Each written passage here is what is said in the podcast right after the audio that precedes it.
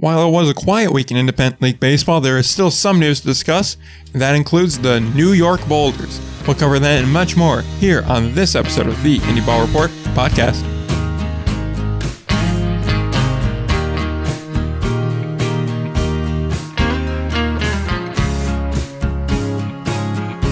So we're back again, episode 42, the Jackie Robinson episode. Oh, yeah. We don't really have anything that has anything to do with Jackie Robinson, but it's 42, so So, yeah, honor Jackie Robinson. Great player. so why not? It's Jackie Robinson.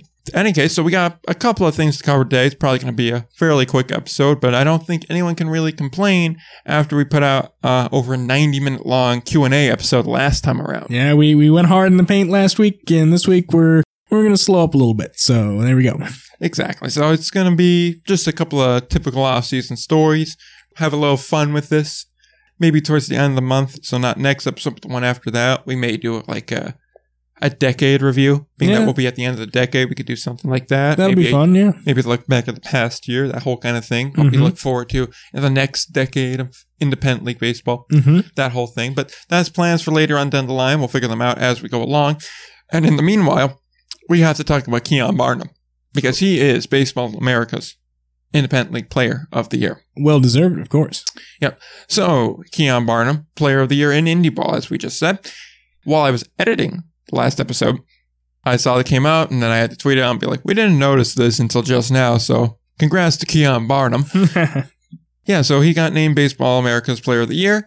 In 98 games, he managed to put up a 311 batting average. He slugged, he slugged for 635 and an OPS of 1000.030, 31 home runs, an American Association record. He played for the Chicago Dogs, the American Association.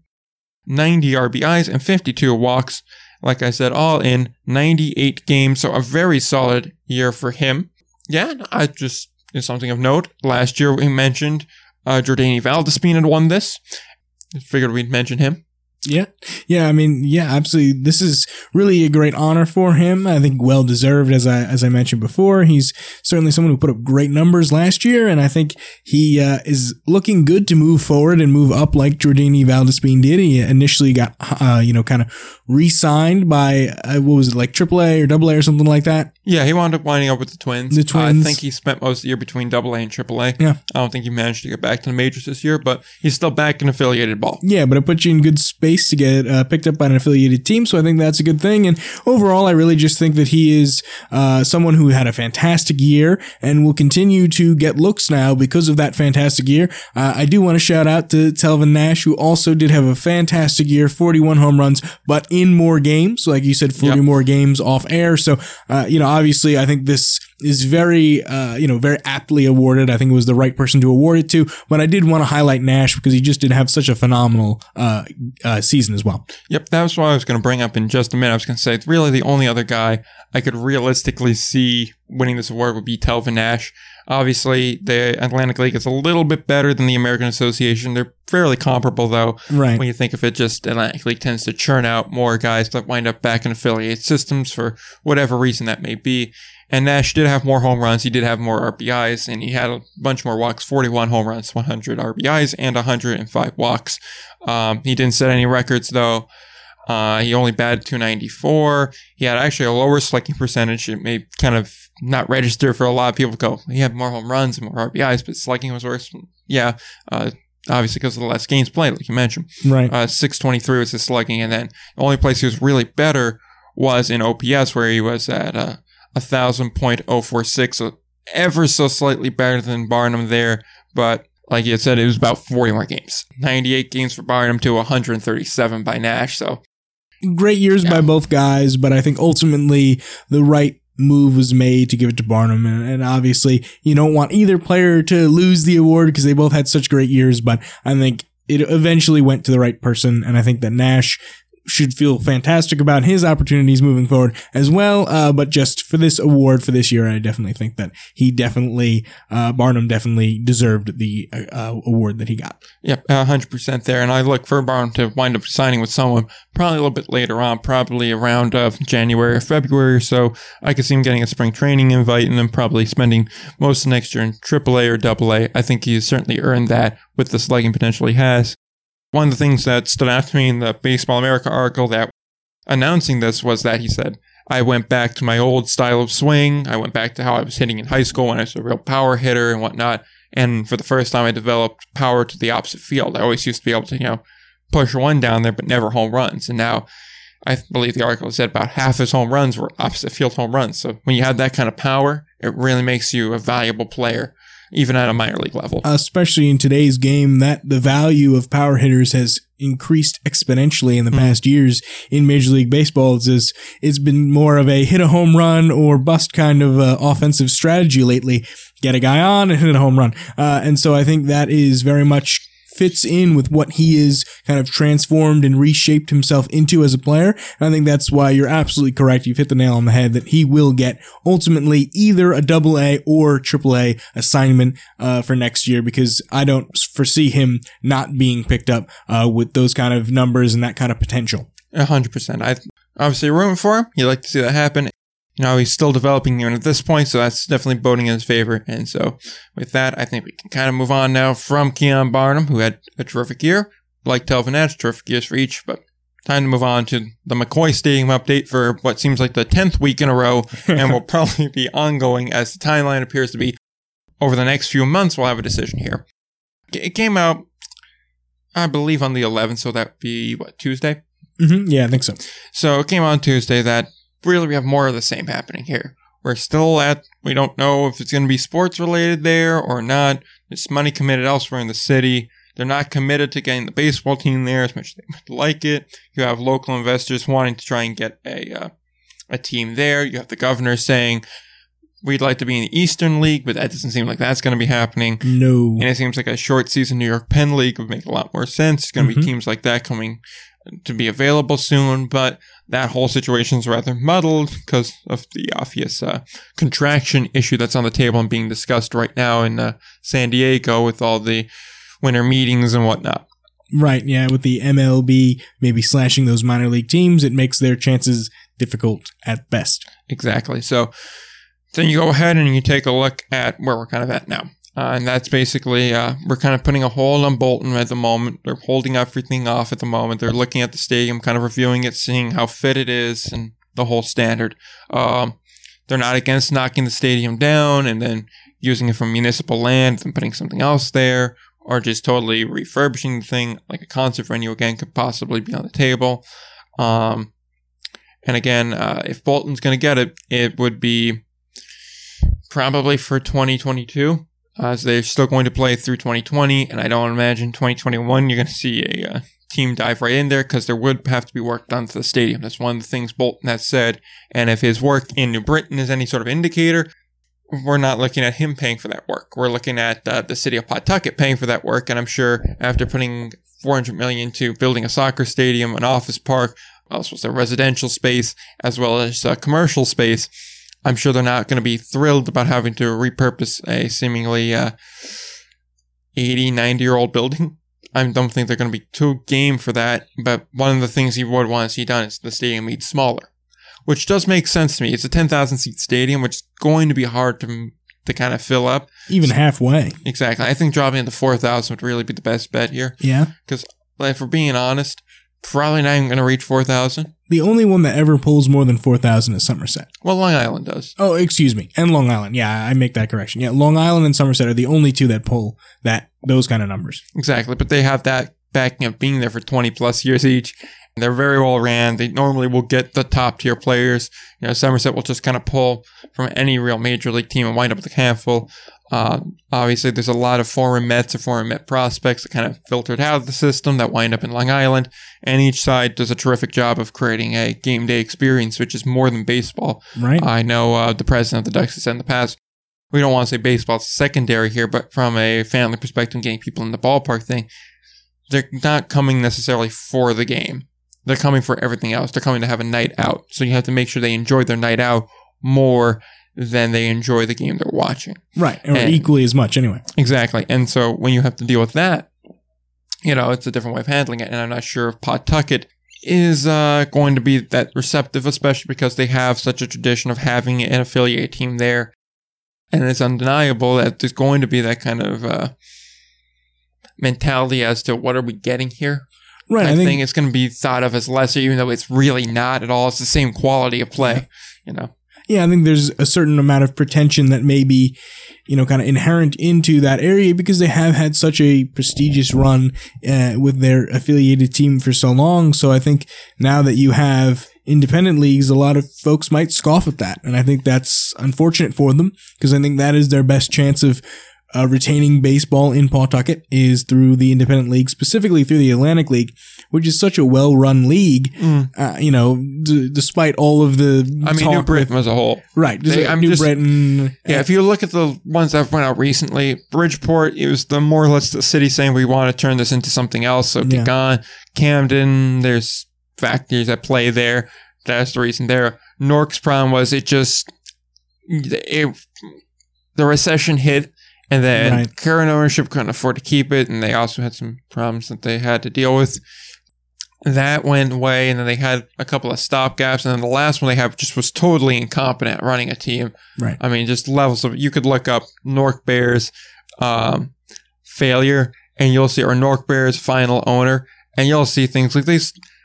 My favorite story of it all was they promised to have a Justin Bieber concert. This was like at the height of Bieber mania, like Wow. 2011, 2012. Oh, you know, when he first came out, it was like really like a big deal. Right, right, right. And the thing is, he hadn't even know the venue existed. They never contacted him, but they were selling tickets to an event that was never scheduled. Uh, you know, that is. Uh, That's a problem. That's what some would call fraud. That is what some may call fraud. Yes. Yeah. So, I mean, you have those issues that have occurred in the Atlantic League, but as a, But those are really just kind of one-off issues. and isolated issues. But I would say, as a whole, especially with the backing of the partnership with Major League Baseball, this is a very strong league, and they should not be in Pawtucket concerned about having that league there because there is a level of prestige that is with it. Maybe not the same as an affiliated team, Yeah. but close enough. I'd argue there's more stability in independent league baseball than my than affiliated minor league ball. But at the current moment with the restructuring, everything, it's very hard to say when the next time this is going to happen. And it seems very touch and go that this came out of nowhere. It just it's and pardon the pun, but it's a curveball that no one saw coming. And Right? now we're all going. Now there's the 42 teams that are risking uh, going down looking here because Yeah. they just didn't even know. And so at least with the independent leagues, you can kind of tell, and you're ready for it to happen, even if it's not. You know, the most stable thing. I think anyone arguing that any sport is stable is anything. a very shaky argument to begin with. And at least with the independent leagues, you're not really worrying about other competition from other leagues and whatnot. And you're not restricted to territorial rules. You're not at the whim of other teams and whatnot. And similar to like what Barnum was saying, he got to go back to that style. He didn't have to do what the upper management wanted him to do. They didn't have, he didn't have to worry about someone saying, no, that's not the efficient way to monitor your launch angle. We want you to do it this way you don't have to worry about that. As a player's perspective, you're still going to get quality in there. And really what it comes down to with the Atlantic League is what's your ownership structure like? Because if you look, only two of them are really out of their control. And if Pawtucket's on their side, then really a solid ownership washes away all these issues that they've had recently. Agreed. And and the other big issue is that very much like you're saying, you can kind of go back and you don't have to deal with it, but also it may in some ways, as you're saying, be more stable for players as well mm. to be able to really showcase their talent in the Atlantic League. The Atlantic Me- League may get a huge boost by these 42 teams being in limbo because a lot of players are going to say, I don't want them. I don't want the team to all de- all of a sudden one day, you know, disappear. Hmm. So they jump ship to the Atlantic League, which has Yeah, no, go on. right, which has this partnership with Major League Baseball. That interconnection could work, work really well, and I think Pawtucket ultimately winds up out of this if they do have an Atlantic League team with a strong fan base, a strong team, and they get. I think a lot of high quality talent. I think they're going to get a lot of high quality talent because I just don't see minor league teams having the same amount of talent that they once did because you're going to have guys who are going to say, I would rather, I, I, I have not had the opportunity because all of these teams have been cut. Yeah. And so because I don't have that opportunity, I'm going to jump ship to the Atlantic League. And now I'm going to really get a chance to shine. I think that's only going to kind of be at the lower levels, though. I think you're Right. going to see for that. Obviously, if there's guys in double and triple A, they're not going to be going anywhere. Right. I'm talking I- about single A. Yeah, the older lower. guys are kind of trapped in single A now because there's no single A plus. There's fewer double A teams. I could see that. I think that's going to be more rarer, far and few between, though. Right. I mean, yeah, I do. I do think it'll be far and few between, but I, I also think that it'll be more. You'll have more of it because you'll have guys who are genuinely not just getting enough looks. I could see it. I don't think it's impossible to happen. I think it's just going to be kind of rare to see that because once you're in the affiliated system, you want to be there because at least it gets you closer. But certainly playing time matters. If you're stuck behind three different guys or you're 26 and the organization has a 24 year old they want to kind of push up and get looks at, and so you're riding the pine six days a week and only of one out of every seven games and you know a 90 game schedule, you're still not seeing the field very often. So it's hard for anyone to judge you. So I could see that for older guys, but it's it's definitely a situation to watch with it. And it's just with McCoy, it just moves so slow and nothing really ever changes. And it's always just, well, we gotta look at this, we gotta watch this, and then they'll move on something else. And it's it's just such a difficult situation, and it's just one that I want done with one way or the other. I'm sure everyone just kind of wants to know. I just got the sinking feeling, and I'm not sure why I have this because it's not too much pushing in that way, that they're going to come to the conclusion of, well, it's an old building that, you know, maybe we shouldn't put a team here, and, you know, why don't we just tear it down, build a concert venue or something like that. I just have that sinking feeling that that's what the conclusion is going to be, and it's going to be one that's going to rub a lot of people the wrong way and that well eventually people won't be bothered by it as much but will always just kind of be there Yeah, unfortunately, I I feel the same way. I think uh, we've been covering this story for the whole year. We've been doing this, and consistently, and I think that it's the only way this gets resolved is with McCoy ultimately being either remodeled or demolished, and now with putting. I mean, millions of dollars. Four hundred. Is that what you said? Four hundred million yeah 400 million was dumped into the other project dumped into the other project. The the town is just not the city of Pawtucket is just not going to put that much money into it, and it's just not going to be worth it to operate it uh, at that Mm. cost. So I do believe that ultimately. Uh, the fate of McCoy does not seem to be in a good stead if you're just taking a gut reaction right now with Yeah. no facts. that and the other thing is the group that wants that minor league team the affiliate one is the local investor group that normally the atlantic league likes to go with. I mean normally if you look at the strategy it's have boulton buy because he can afford to keep in the short term for about four or five years and then hand the baton off to a local group. And if the local group's dead set on we want affiliated ball we want none of this other stuff then you really don't have another group to hand it off to. And as we saw with new britain Boulton is not afraid to bolt. I mean, he's he'll drop it if he's saying it's not a great situation. And clearly, unless McCoy gets a lot of money, which Boulton's not going to put in himself, because if you're only planning on keeping it for five years, it's not a good investment from a business perspective to dump, you know, a couple million to a building you're planning on handing off. Then it's going to look an awful lot like New Britain, where you have an old building that used to have an affiliated market, doesn't got an affiliated market anymore, doesn't have a local ownership group doesn't have great attendance, doesn't have a draw, and even if they're playing okay baseball or good baseball, like New Britain was down, really both has at the last month of each half, they were playing pretty good. It puts in a very identical situation, and there's nothing to say it won't happen again. Agreed. And there's nothing to say it won't happen again. And I just, I feel for the fans in Pawtucket because it's such a rich history and McCoy is such a stadium with such a rich history of baseball there. But unfortunately, I just don't, it's just not trending in a direction that seems that it will be viable unless by some miracle they get an affiliated team. Exactly. So we'll watch and see, but it's just a it's a very weird situation right now where it leans one way, then it leans the other way, and just it seems like everyone, well, obviously everyone has an agenda, but it just seems like the agendas are awfully uh, shifty at the moment. Yep. In a way, they're just constantly changing, not in like an underhanded way. Right. Yeah. They're just constantly changing. It's not, nothing illegal is going on, just, uh, or immoral. It's just a lot of thought is being put into it as it should be. And we'll see where it goes from here. All right, so we'll go to the other team now that, or other city that was going to get a team and doesn't look like it now. Going to Mobile, Alabama, it was basically made official on Tuesday that that's not going to happen. ALPB group was basically told go wait in the corner, and the other group got the bid. So I believe that was MSEG, um, Mobile Sports Entertainment Group, who will be bringing high school baseball, college baseball, other events to Hank Aaron Stadium. The stadium won't be demolished, so that's good. Um, and also they're going to cover rent, utilities, things like that. And that's going to run through uh, March of 2022. If I had to guess, I'd say there's probably going to be a summer collegiate league in there because that would make sense.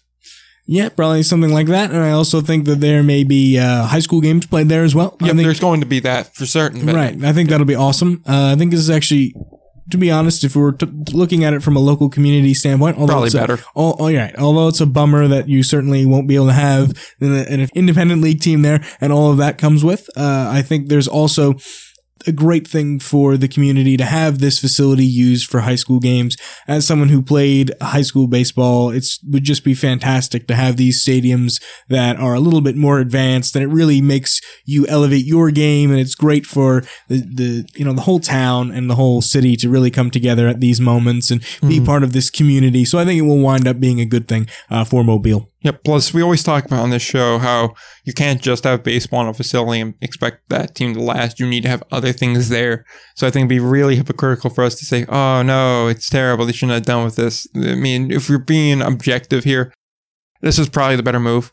I mean, we're obviously rooting for an independent league team there, but when your whole strategy and your whole bid is based around, we're going to get an independent league team here, so we're still going to have pro baseball, and you don't really have another plan to manage the stadium for the other eight months of the year, you got a problem there. And they had a, they said, no, we got a plan. We're gonna go during these colder months. We're gonna have light shows. We're gonna have haunted house things. We're gonna have craft shows, expos, things like that.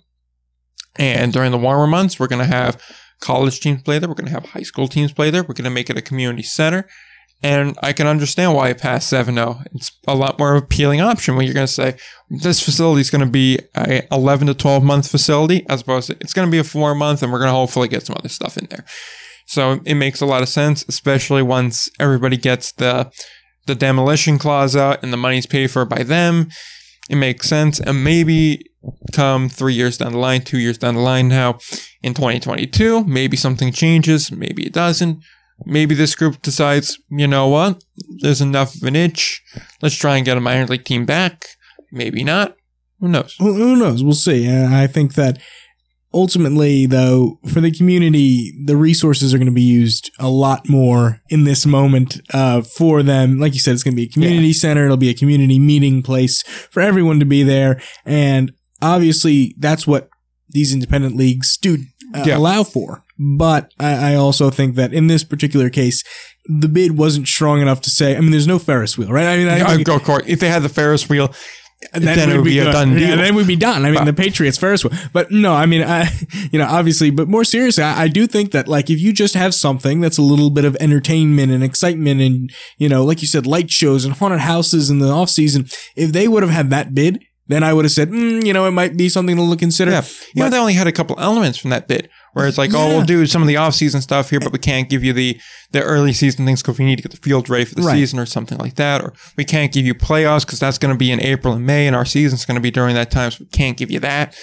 Then there'd be a case there. But when it's just baseball only, it's not a good bid. Right. And they didn't, and they didn't try to incorporate the community into that bid. And that's why it lost. And it just didn't deserve to win, in my opinion. Exactly. So it's unfortunate. Hopefully, at some point, Mobile gets it. But to be honest, when you look at their attendance, you look at the state of the stadium, it, it looked again a little bit more like uh, how the Can Am League was or how the Frontier League is. It seemed like more of a fit there than in the Atlantic League. And I think, and what I'm kind of concerned because we've heard Mesquite talked about, we've heard um, Pawtucket now that we're talking about, Mobile that we're talking about we heard about all these places where, oh, we're interested in that. Obviously, High Point came in this past year. Gaston is going to come in next year. Well, not 2020, but 2021 next year. Right. It seems like they're really game on the expansion bit. I think they kind of want to get to that 14 team mark too. And it makes sense. They're capable of doing that. But I really hope they're not just rushing it and going to wherever, whatever market's possible.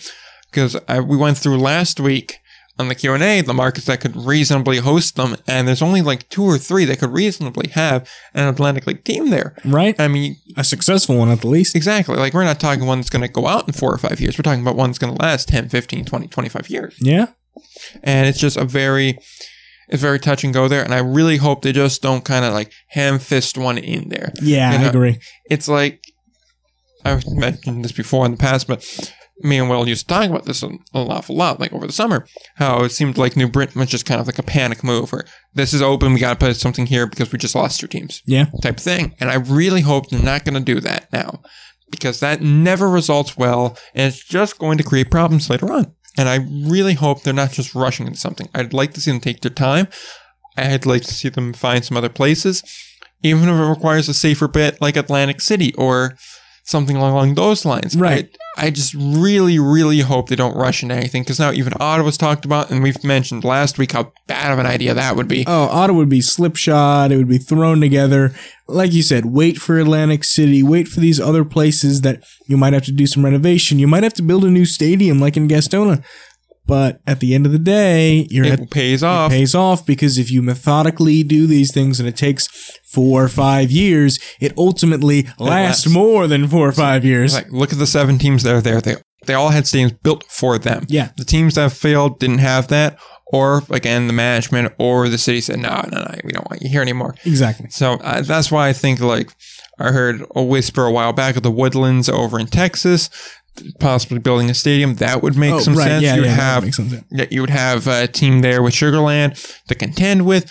There's a lot more that would make a lot more sense there, and I I just rather see them wait, take their time, and make the right decision than just rush into like a mobile or something just to build everyone's hopes up for a little bit and then kind of have them come crashing down. Agreed.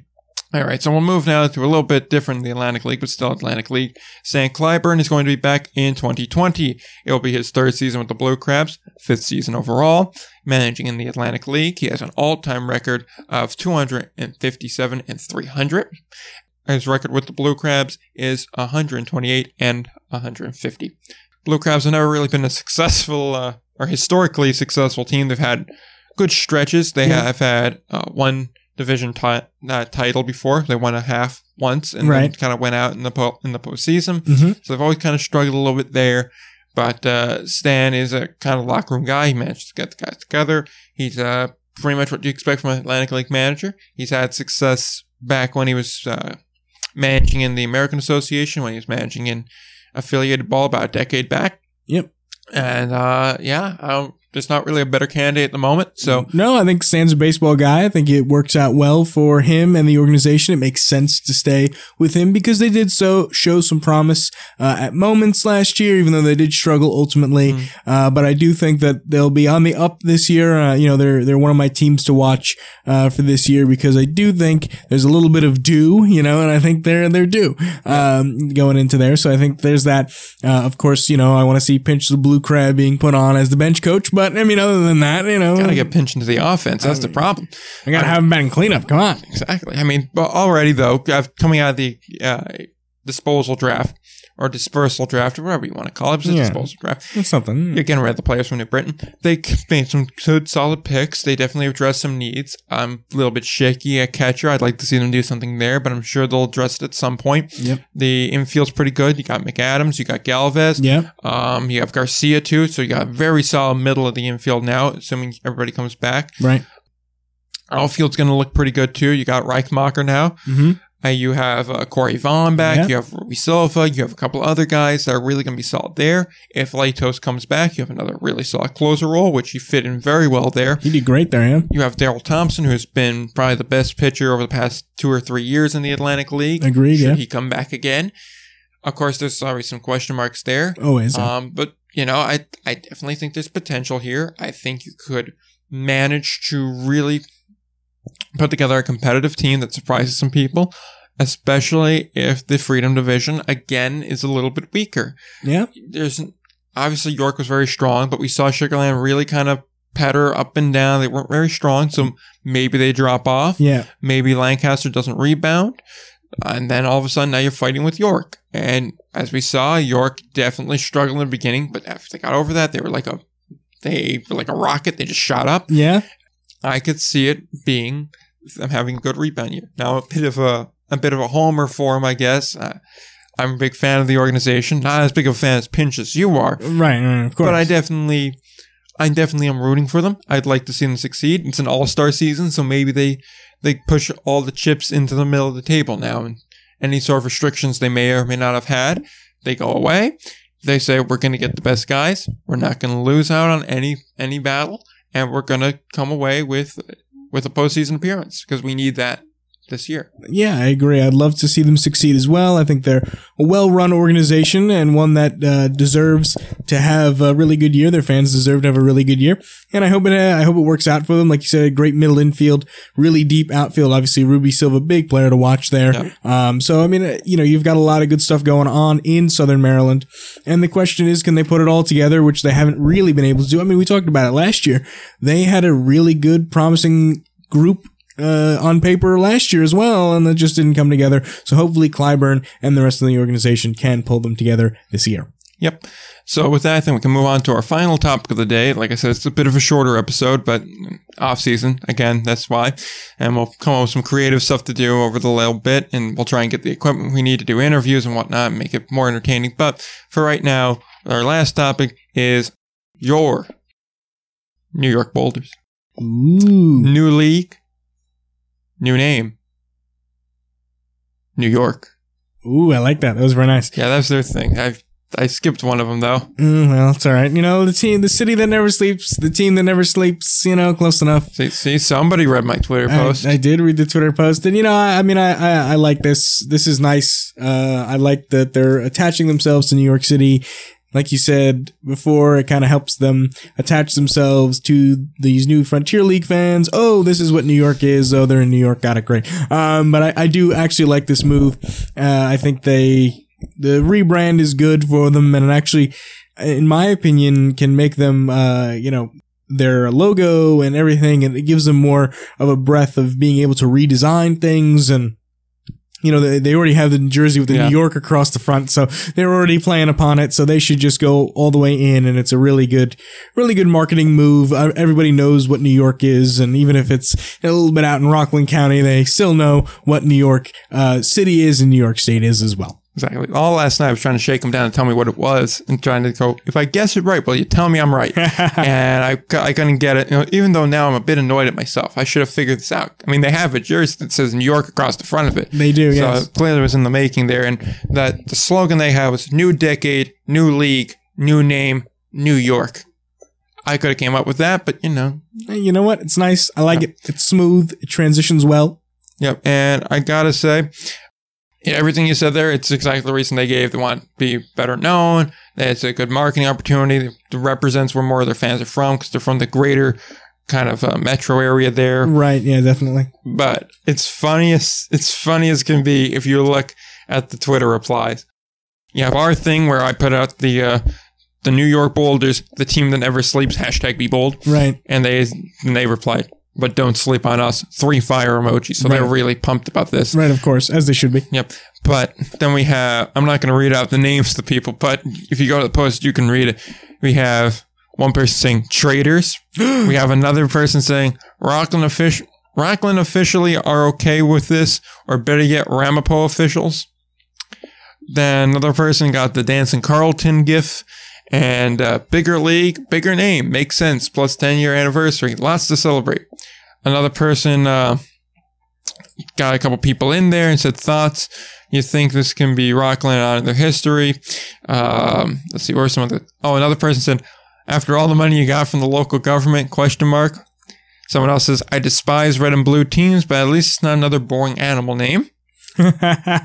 Which, fun fact to that guy, if you have a dog in your logo, it actually does better for social media results. oh yeah. Yeah, no, I listened to a like another podcast that had Paul Rabel on, who started a kind of an independent cross league. Uh, none of the teams are in actual physical locations; they're all traveling teams, so they all go to different stadiums around the country to whatnot. Mhm. And they're really big into social media. And he said somehow a dogs came up. He's like, "It's funny you mentioned that because whenever we have a dog in a post." It always does better in the results. So we did a study on this, and people just see dogs and animals, and they're instinctively more likely to click to like it. Wow. So I was like, oh, that's that's interesting. Not sure why I mentioned it, but just something. you know, there you go. Yep. Uh, someone said, awesome. I will now own retro gear. I'll have to buy some sweet new Boulder swag. Very true. Yes. Yep. Then That's someone else, us as well. Yeah. someone else said, oh no, don't like this at all. And then someone uh, put up the uh, laughing uh, NBA playoff emoji which is just uh, a guy maniacally laughing and going, ah, no. So it's safe to say the results are. Oh, someone else said so excited. So it's safe to say we got some mixed results here. Mixed results. Personally, uh, all I can say is I'm thoroughly whelmed. It's really not that surprising to me. I think we all kind of knew that this was the most likely. Yeah. Certainly one of those teams where it's like they're not committed to independent league baseball at all. And frankly, if they got the opportunity to jump ship, they probably would. I can't yeah. necessarily blame them because of the market they're in. It makes a lot of sense. And more so than that, though, it's just they clearly want to be associated with New York. It's going to do better for branding and merchandising, like you said. It makes you more well known. There's a lot of pluses to it. Rockland County doesn't really have the same thing. I mean, you do play on the rock theme with Rockland County boulders. Right. It makes more sense than New York boulders. It just kind of comes out of nowhere. Yeah. But it just sounds more uh, more professional. It sounds cleaner. It sounds nicer when you have New York something. Yep. Uh, obviously, New York is really the big market there. It's a way for them to tap into it. And, you know, it's just one of those things for me that it, they're not betraying you. It's the state you live in. You'll live. Trust me. I know. I find this funny. That was it's a total betrayal. It's a betrayal. After, do you care? After all the money. Oh, they're still in the state of New York. Get over it. It's like, if anything, the people of Ramapo should be more annoyed, being that Ramapo's in both New York and New Jersey. That's true. That's You- who they should be annoyed. You're right. You should be annoyed at the fact that your town is there's two towns. state Yeah, lines. two, I think there's two separate municipalities, but still, you know, we got to be more creative than that, folks. Come on, I mean, like, really, like, what?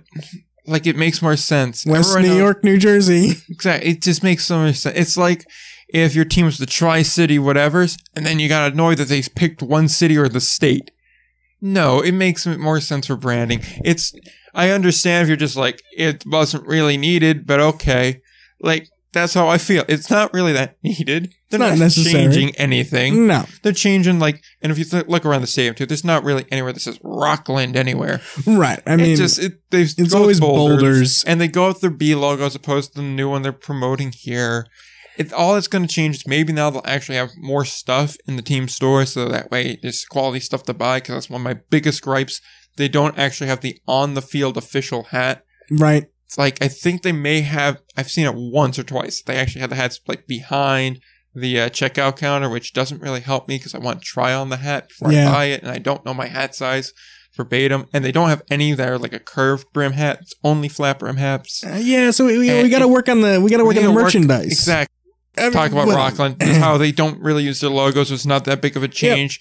It's not going to be that the big of a standard change. everything. Yep, and I think Rockland, it's a good job for them to kind of move on to this New York name. I'm gonna have to get used to calling them New York, and I'm really looking forward to uh, buying some New York uh, memorabilia. Yep. So going up there is going to be a good time. And we're gonna need Pinch the Blue Crab. All right, so we'll, we'll end this one off now. About 40 minutes long, probably even shorter than that once I wind up editing this and taking the whole section that you probably won't hear unless you go to the Indie Ball Report YouTube channel, Indie Ball Report podcast on YouTube, and then you'll hear the segment. So we'll go and we'll close out the show as I'm already shamelessly promoting everything. So you can find us on Twitter at IndieBallPod. You can find us on Instagram, IndieBall Report. You can find us on YouTube, IndieBall Report Podcast. I know, great branding, keep them all the same. Uh, you can also find everything we produce videos, articles, podcasts, just random things on the website, indieballreport.com. You can find it all there. We're available on pretty much every major podcatcher now Google Play, iTunes, Podomatic, TuneIn, Stitcher, you know. Spotify. Spotify, too. Yep, how could I forget Spotify? All 20 people that listen on Spotify. Not even 20. Normally it's about five.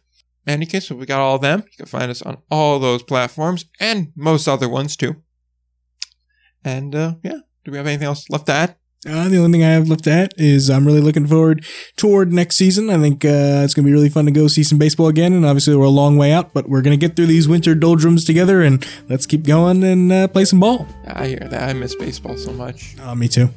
But until hey, until it comes back, and until next week when we'll give you your indie ball fix, don't forget to play ball.